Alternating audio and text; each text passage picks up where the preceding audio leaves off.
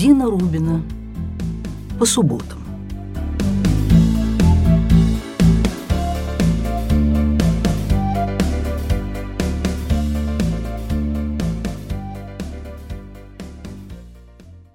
Добрый день, дорогие друзья, приветствую вас, рада нашей встрече.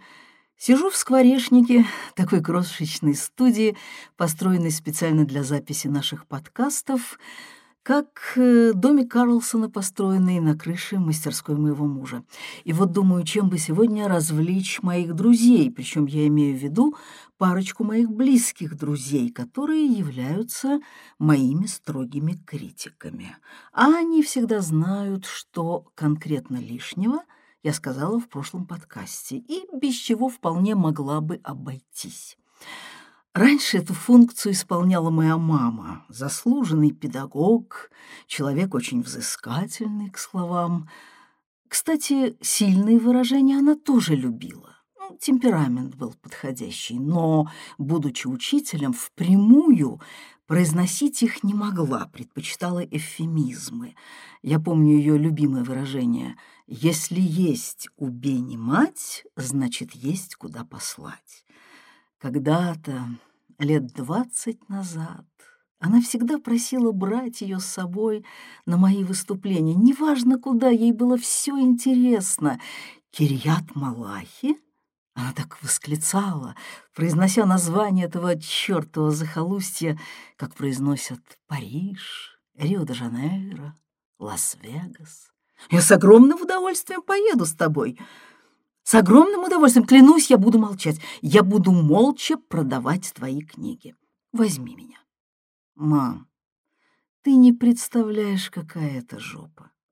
К тому же ты двести раз слышала все, что я читаю. Неважно, с удовольствием послушаю еще раз. Ты ж все время врешь что-то новенькое. Я послушаю, как ты отвечаешь на вопросы».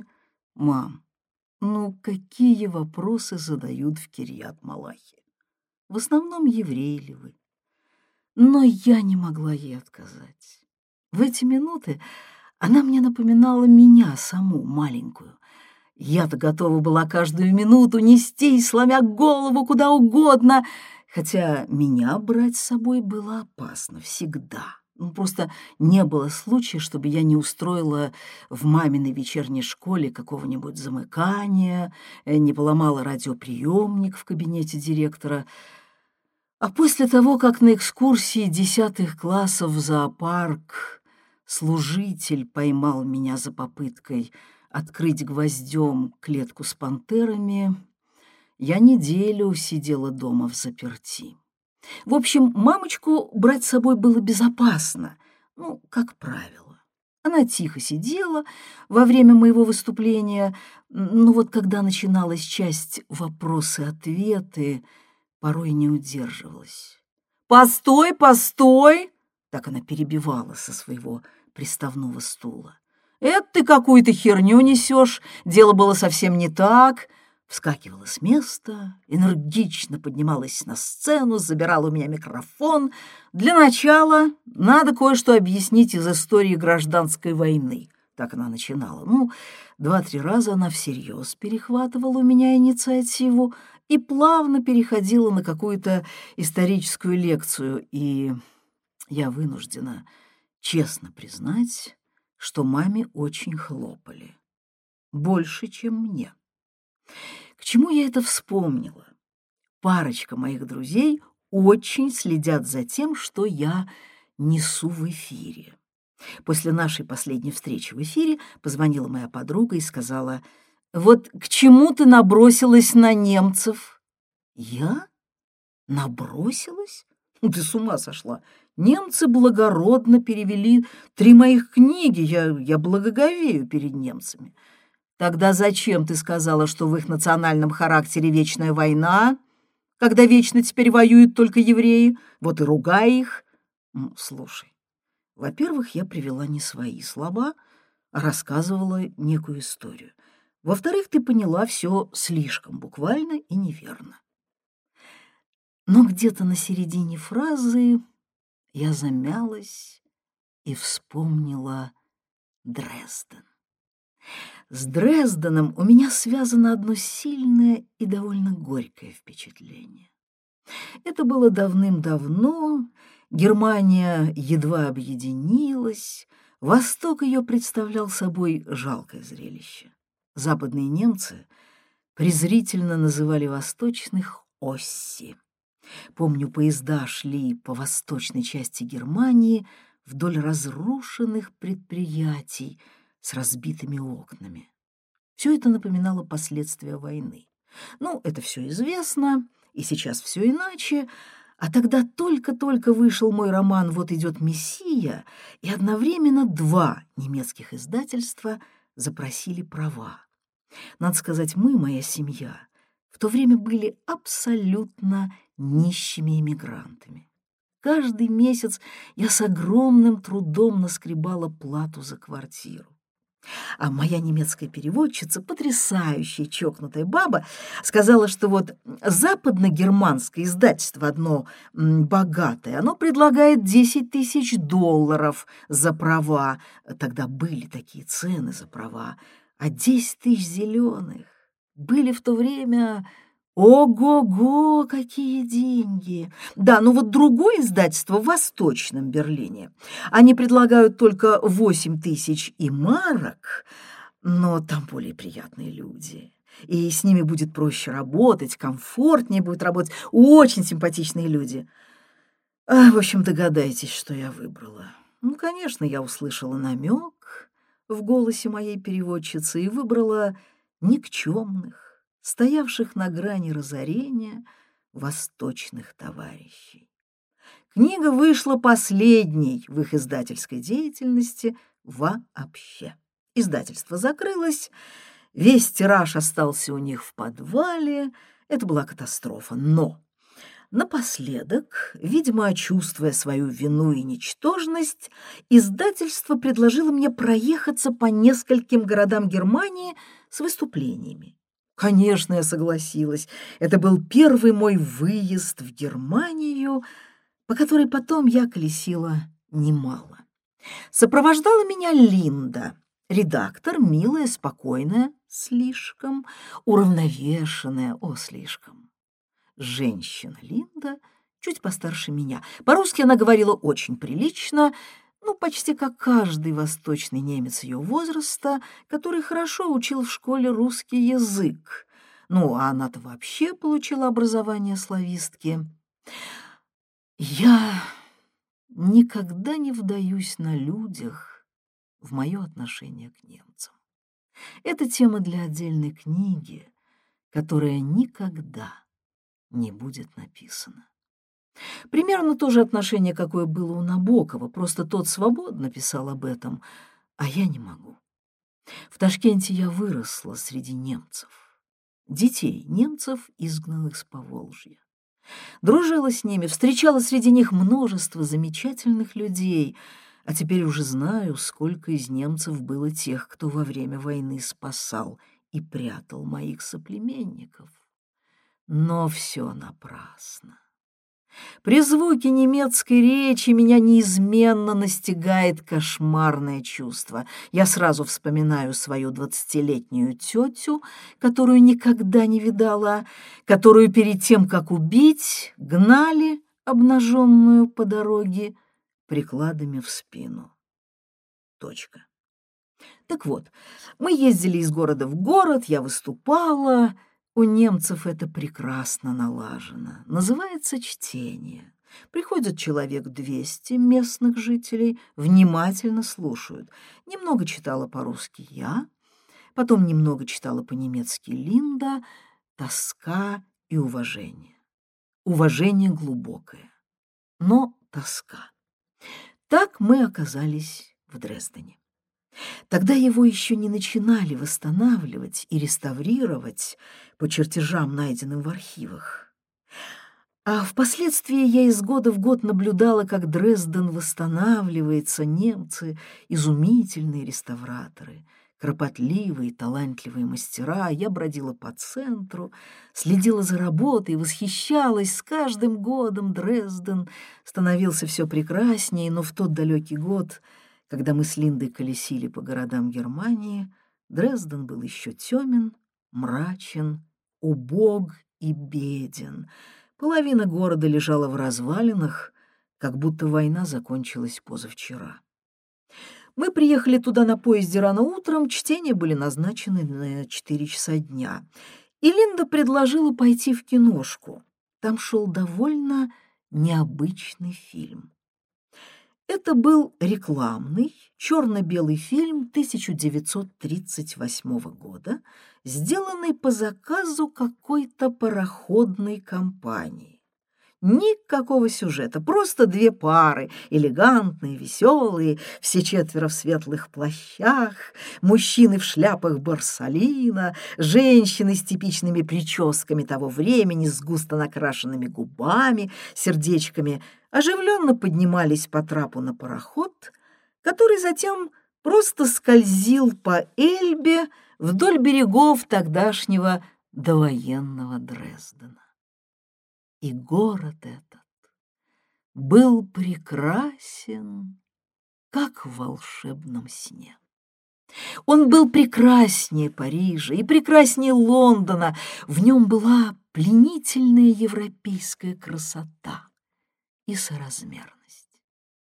Это было такое медленное движение вдоль ослепительных дворцов, ослепительных, даже на этой старой черно-белой струящейся ленте, и дворцов этих было столько, что они никак не кончались.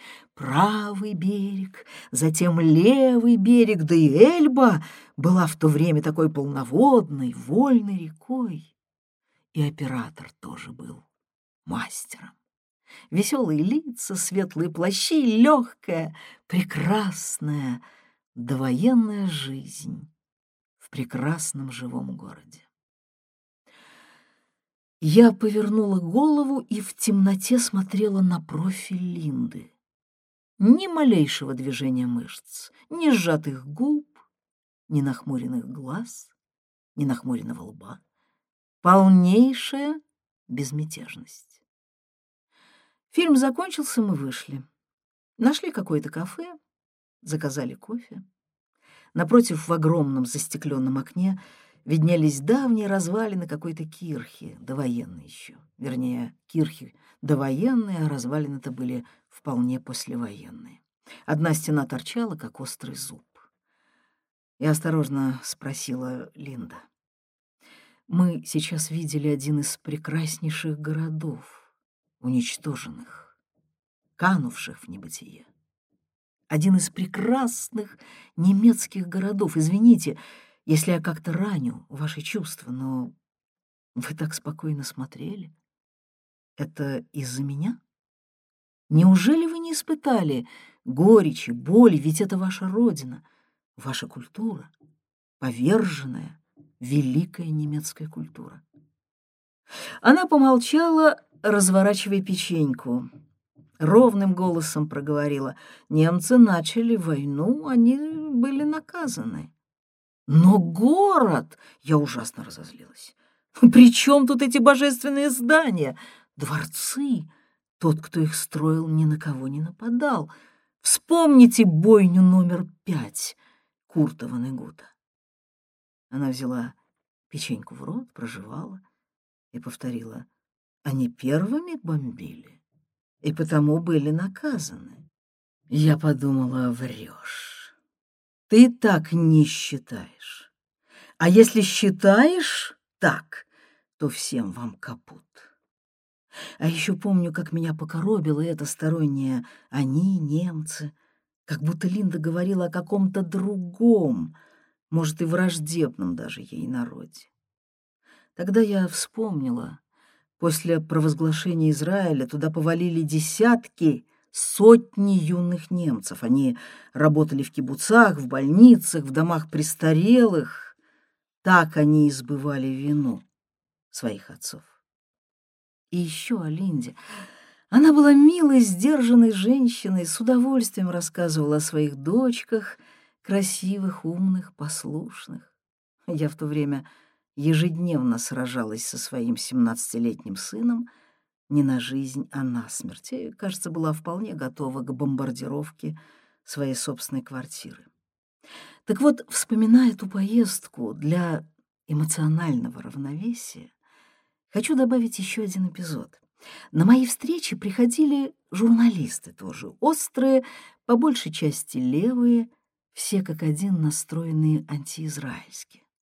Они задавали вопросы с уклоном в палестинскую проблему.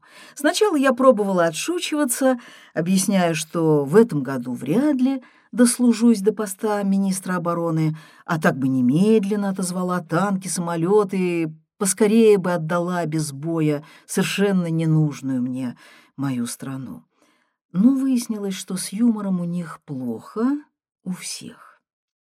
Дважды Линда договаривалась о моем интервью на радио, и оба раза передача не шла в эфир, опять же из-за меня, из-за моей реакции. В конце концов, на последней встрече в Гамбурге мне из зала выкрикнули: «Госпожа такая-то, вы демонстрируете спокойствие и юмор, вам нет дела до израильского апартеида. Вы хотя бы в состоянии представить, что чувствует палестинская мать?»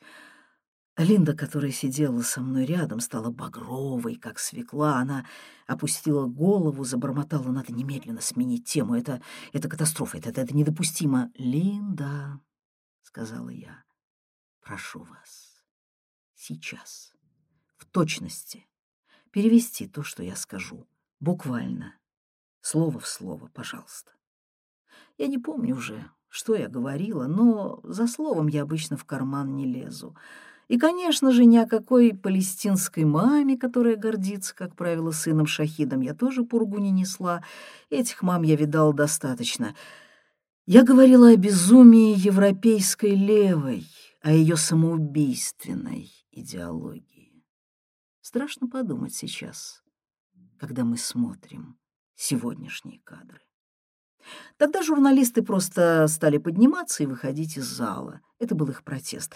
Вечер был испорчен, публика подавленно молчала. Линда была в полуобмороке. Наконец мы оказались в Лейпциге, где в эти дни проходила книжная ярмарка. Накануне вечером Линда, пряча глаза и запинаясь, попросила меня об интервью последнем в какой-то местной газете. Я, честно говоря, была уже на страшном взводе.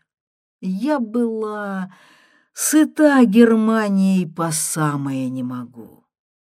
«Линда, вы знаете, где находится Ташкент?» — спросила я. «Э, приблизительно в Пакистане. Я там родилась. Там все умеют отлично драться.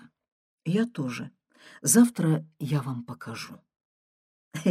«Я э, не всегда точно понимаю, что вы имеете в виду», — сказала она, робко улыбнувшись. «У вас такой богатый русский язык». На следующий день я сидела на стенде издательства в огромном павильоне выставки и ждала эту последнюю херову журналистку. Вот эту, думала я с ненавистью, я отделаю как следует, и я порву ее на куски. Как только она откроет свою пасть, я брошусь на нее, и... Появилась толстущая баба, примерно моего возраста, в дутой куртке, в сапожищах, запыхалась, стала раскручивать проводки диктофона, что-то включать, пыхтеть, стонать. Я разогревалась. Вот сейчас, думала. После первой же фразы «брошусь на нее!» Наконец она раскрутила все поводки, подключила, отдышалась и сказала: «Госпожа Рубина, скажите, каково это — жить в единственно демократической стране среди океана смертельных врагов?» И я задохнулась, бросилась на нее и крепко ее обняла.